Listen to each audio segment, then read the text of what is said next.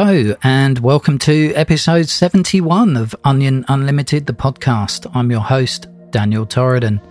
And today I'm going to be discussing something in the Old Testament that always seemed off to me when I was a Jehovah's Witness. As a witness, I would read my Bible along with the Watchtower publications giving the official explanation of how things are, but sometimes things just didn't seem to add up. Of course, I learned to suppress my inner voice and trust the governing body, but those nagging doubts were always there in the back of my mind, and now I know why. Things were off.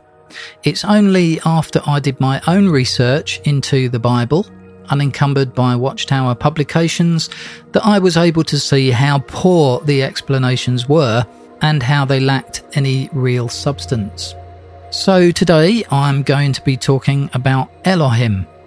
As I do, ask yourself if you've ever questioned the things I'm discussing.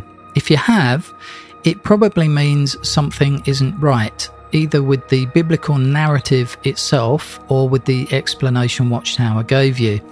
If that's the feeling you get, I suggest you trust your instincts and do some additional research, as did I.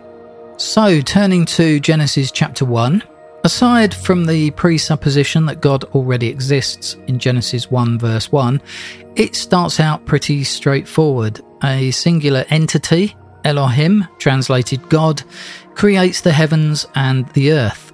Then he gets earth ready for human habitation. But that's when it gets a bit weird. At only 26 verses in, we read, Let us make man in our image according to our likeness. Who is God speaking to? Who is this us that suddenly appears out of nowhere? Of course, Jehovah's Witnesses don't believe in the Trinity, so whoever God was speaking to can't have been a person within the Godhead, as Trinitarians suggest. But they fail to fall back on the simplest explanation, namely that Elohim in Genesis 1 1 can be translated gods, plural. Yes, that it was a council of gods, not a single Elohim that made man in their image.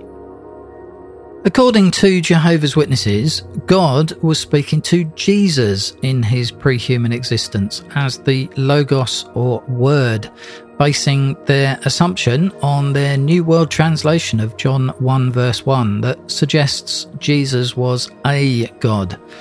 But this is a huge leap. At the time Genesis 1 verse 26 was written, there was no notion of Jesus, let alone a pre human version of him.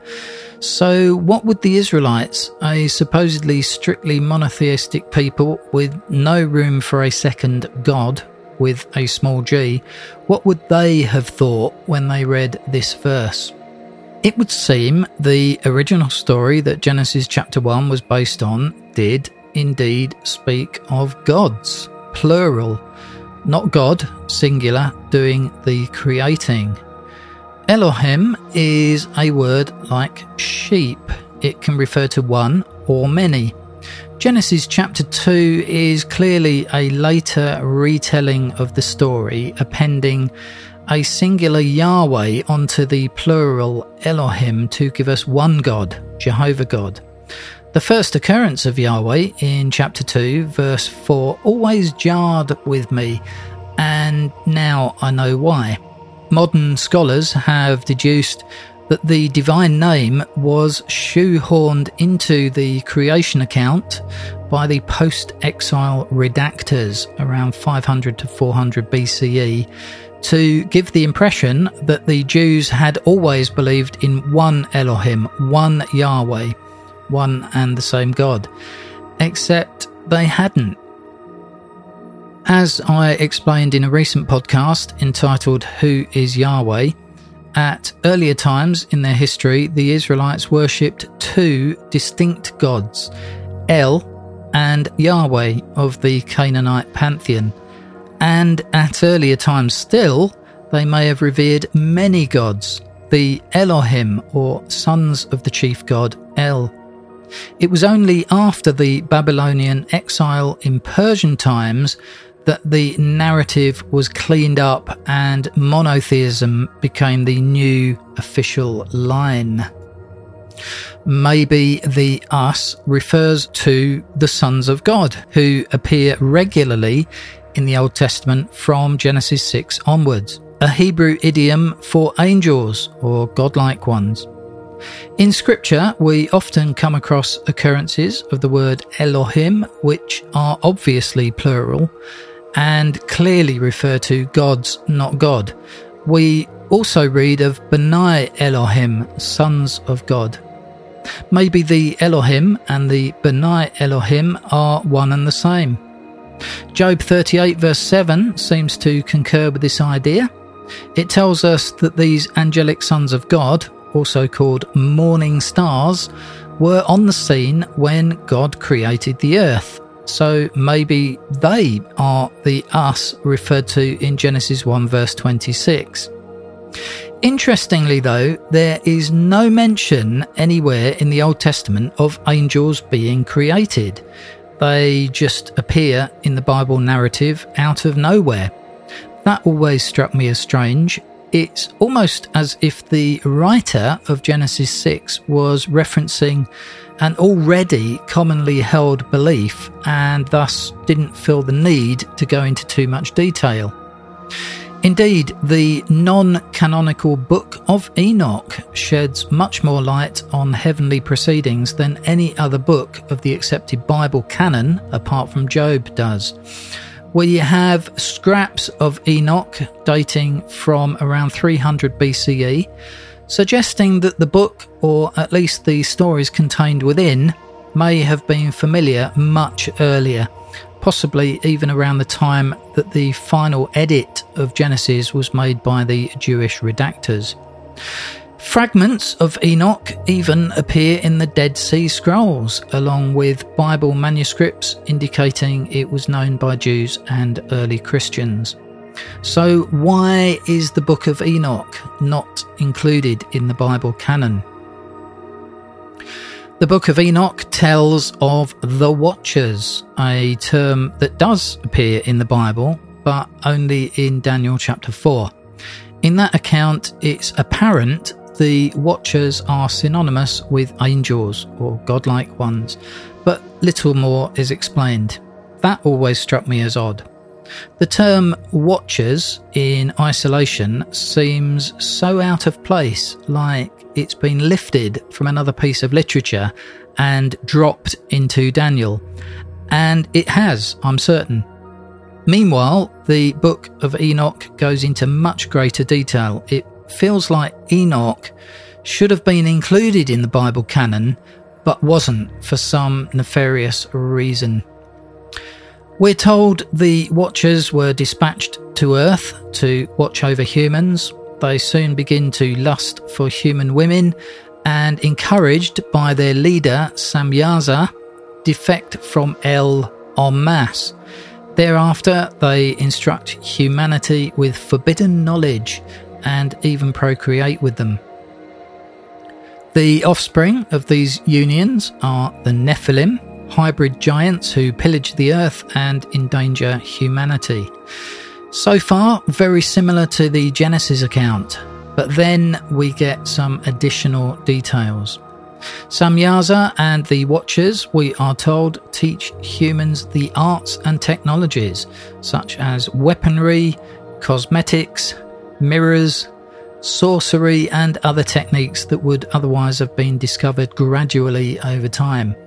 These discoveries are only vaguely glossed over in Genesis chapter 4 and not attributed to the angels as bestowers of this knowledge. But it's there in the book of Enoch.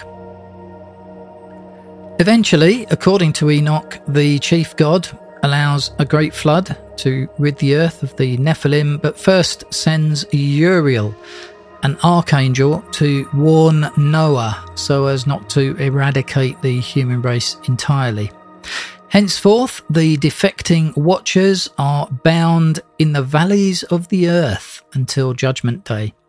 This reminds us of Jude's letter, which tells us, And the angels who did not keep their positions of authority, but abandoned their proper dwelling, these he has kept in darkness, bound with everlasting chains for judgment on the great day.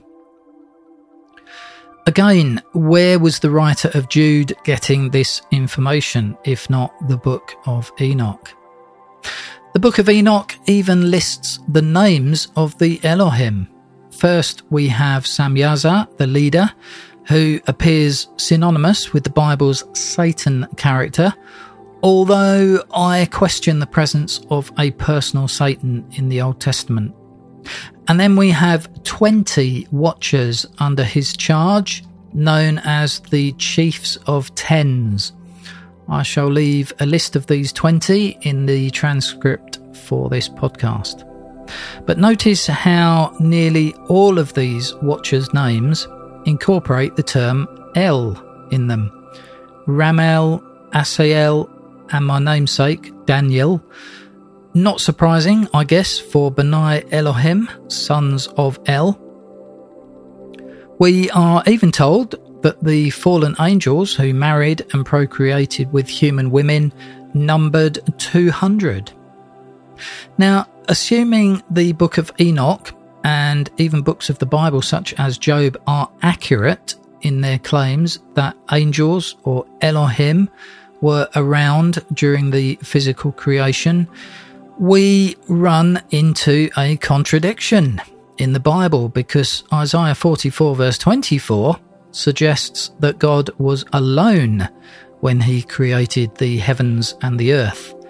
There it reads, I stretched out the heavens by myself, and I spread out the earth. Who was with me?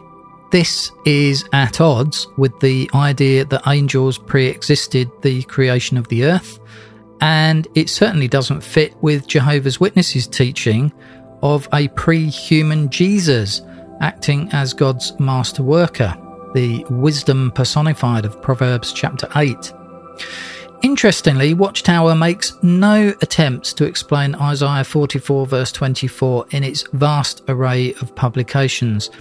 Even the book Isaiah's Prophecy, Light for All Mankind, Volume 2, a verse by verse commentary on Isaiah, glosses over this claim that God was by himself when he created the heavens and the earth. So, which is it? Was God alone during the creation, as Isaiah clearly states, or was Jesus with him? And if so, were they accompanied by billions of angels or Benai Elohim, as Job indicates? That's the heavenly picture Jehovah's Witnesses paint for their readers, which ironically is much closer to the heavenly council presented in the book of Enoch. But the Bible, redacted as it has been, is less than clear. Sometimes it presents a heaven consisting of a large assembly of angels or sons of God, the Elohim other times, it seems to be trying to force the idea of a Yahweh only heaven, at least at the time of creation.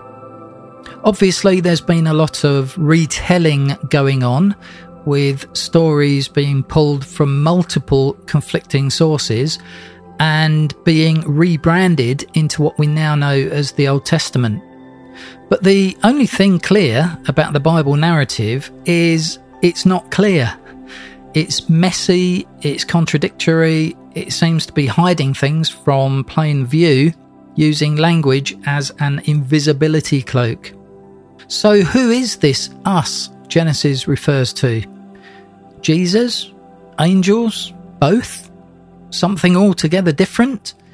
In the original telling of Genesis 1 verse 26, no doubt handed down verbally through the generations, I think it was referring to angels, the Elohim as a group, Benai Elohim, sons of God, the watchers of Daniel and Enoch. But chapter 2, which introduces Yahweh into the text, obscures the plurality of the Elohim and instead makes us think of a singular God. Isaiah 44, verse 24, then attempts to shore up the Yahweh only story told in Genesis chapter 2, but fails to address the us of chapter 1, verse 26. Jehovah's Witnesses and others then complicate things further by taking the word of John 1, verse 1 to be a pre human Jesus and then seeking to force him into the Old Testament narrative by inferring that the Logos is synonymous with wisdom of Proverbs chapter 8. Let's take a closer look at Proverbs 8 for a moment. Who is this master worker that was supposedly with God in the beginning? Is it the same as the Logos of John chapter 1? Wisdom and Logos or logic appear to be related, and I believe they are. But are these references to Jesus in a pre human form? Well, the first clue that Proverbs 8 is not talking about a second person, and certainly not a second God, is in the first few verses. There, wisdom is identified as a she. For example, the NIV reads, Does not wisdom call out? Does not understanding raise her voice? At the highest point along the way where the paths meet, she takes her stand. Beside the gate leading into the city, at the entrance, she cries aloud. But now read that same verse in the New World Translation, and the fact wisdom is female is obscured thus. Is not wisdom calling out? Is not discernment raising its voice? On the heights along the road, it takes its position at the crossroads, next to the gates leading into the city, at the entrance of the doorways, it keeps crying out loudly. Despite arguing that wisdom personified is the pre human Jesus and the same as the word of John 1 verse 1, the New World Translation goes to great lengths here to de personify it, relegating wisdom from a she to an it. My guess is that referring to wisdom as she and then applying her to Jesus would raise too many questions for the genuine Bible student. The thing is, if you do the research, it leads you down a path which gives a whole new meaning to the wisdom of Proverbs and even the word of John 1 verse 1. Without going too deep into it in this podcast, I would highly recommend that you read a book entitled The Only God a study of biblical monotheism by Eric H. H. Chang. You'll find a link to it at onionunlimited.com slash books. The Only God is a brilliantly written book by a once Trinitarian who did the research and found an alternative explanation for John 1 verse 1, one that advocates neither the Trinity nor Jehovah's Witnesses' peculiar a God translation. Chang explains that the writers of the Old Testament recognized wisdom to be an aspect of God's personality. On page 207, Chang links wisdom to the word of John 1 verse 1, stating Trinitarians and I would add Jehovah's Witnesses, are so anxious to prove their doctrine from Scripture that they do not hesitate to ignore that wisdom is feminine.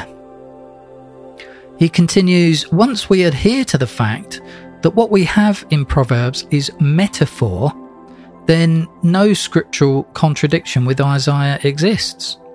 If wisdom is not a person, then there is no problem whatsoever to say that Yahweh employed wisdom in accomplishing his creative work, any more than saying that a man building a house employed his knowledge, or could we say logic, in building it.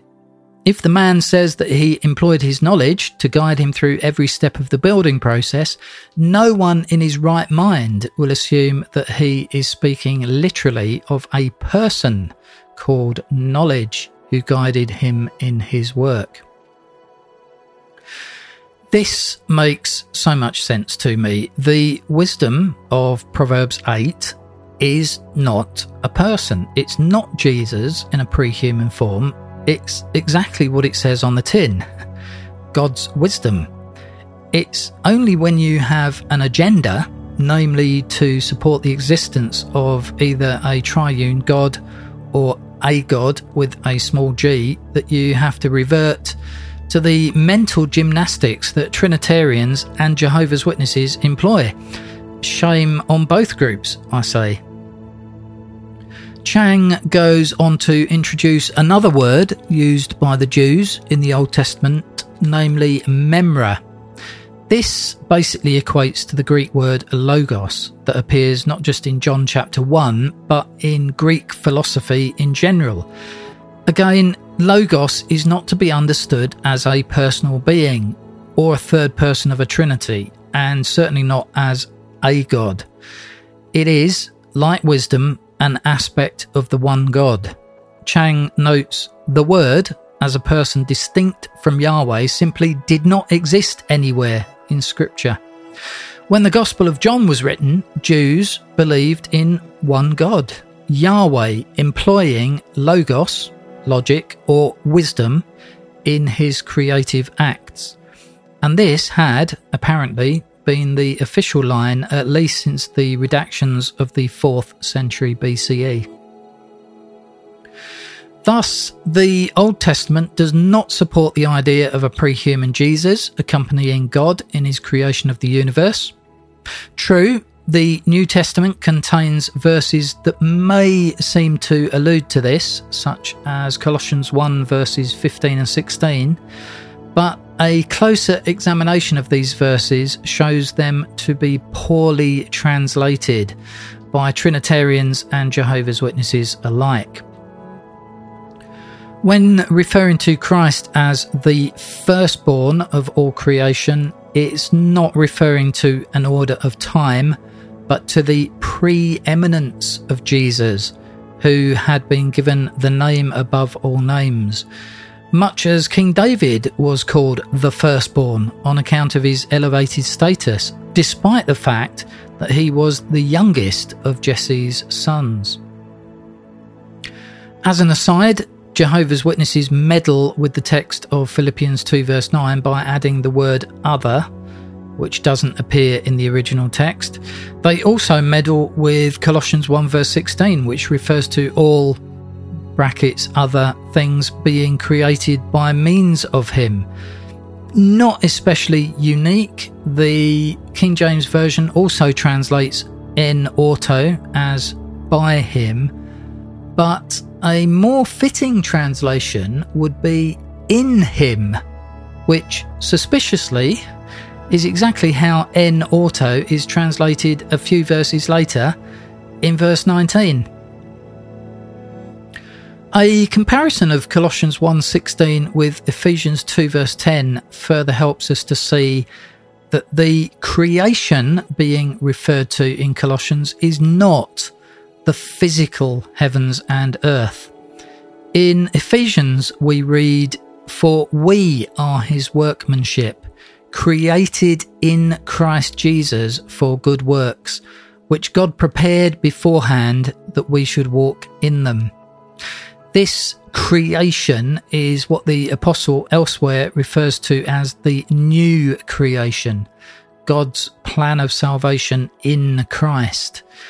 This indeed can be thought of as a cosmic event, even as Colossians 1 19 and 20 goes on to explain for God was pleased to have all his fullness dwell in him, in Christ, and through him to reconcile to himself all things, whether things on earth or things in heaven.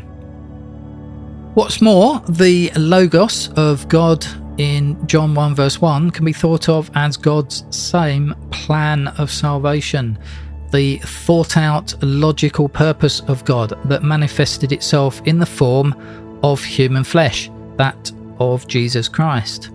Such did not require Jesus to be pre existent, only chosen by God, as King David was, anointed and appointed to the position of firstborn of all creation, the preeminent one over all God's creative works.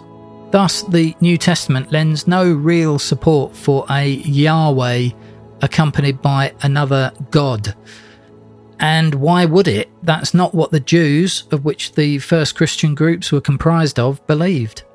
Despite their early polytheistic beliefs, they had for at least 400 years been strictly monotheistic on account of their redacted scripture texts, even though these same texts still hinted at something more below the surface.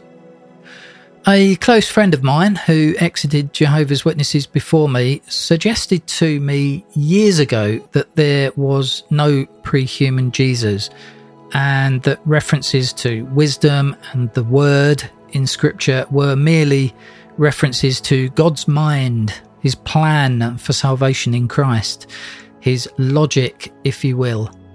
At the time, I rejected the idea vehemently, but the idea sat with me. My friend was an intelligent person who had obviously done his research.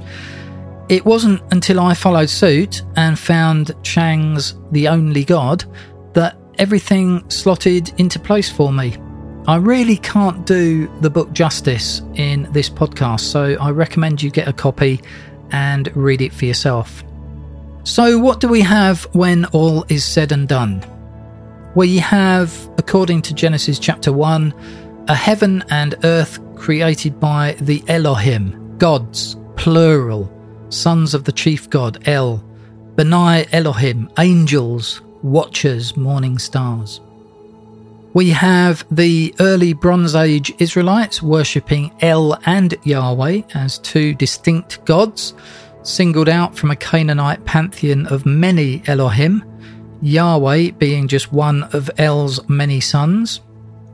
We have a 4th century attempt by Jewish scribes to rework the ancient stories into a Yahweh only monotheistic religion, a rebrand, if you will, a clean-up attempt which failed to completely eliminate the earlier polytheistic beliefs from the texts, resulting in confusion when anything more than a cursory glance is given to the texts. We have a mishmash of Old Testament texts that contain contradictions, conflicting accounts of creation by many Elohim or one Yahweh, and only half the picture. For the bigger picture, we need to elicit non canonical texts, such as the Book of Enoch.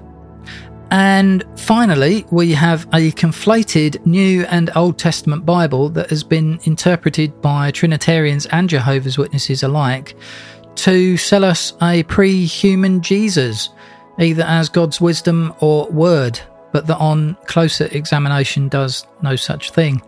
There was no pre human Jesus. Removing this error from our religious doctrine changes little, if anything, in respect of the gospel. The word, wisdom, memra, was merely an aspect of God's mind, his logic employed in his acts of creation, whether physical or spiritual. And so I am left wondering was there one God or many? I think many. Who was Yahweh? I think probably one of the sons of the chief god El. And what happened to the Elohim? Where are they now? Who knows? Maybe they were assigned to some cosmic jail, as Enoch and Jude suggest. Maybe they died thousands of years ago and only the stories remain. Or maybe, just maybe, they got bored with their creation and disappeared from whence they came. Could it be they are still out there somewhere, just not taking an active interest in humanity?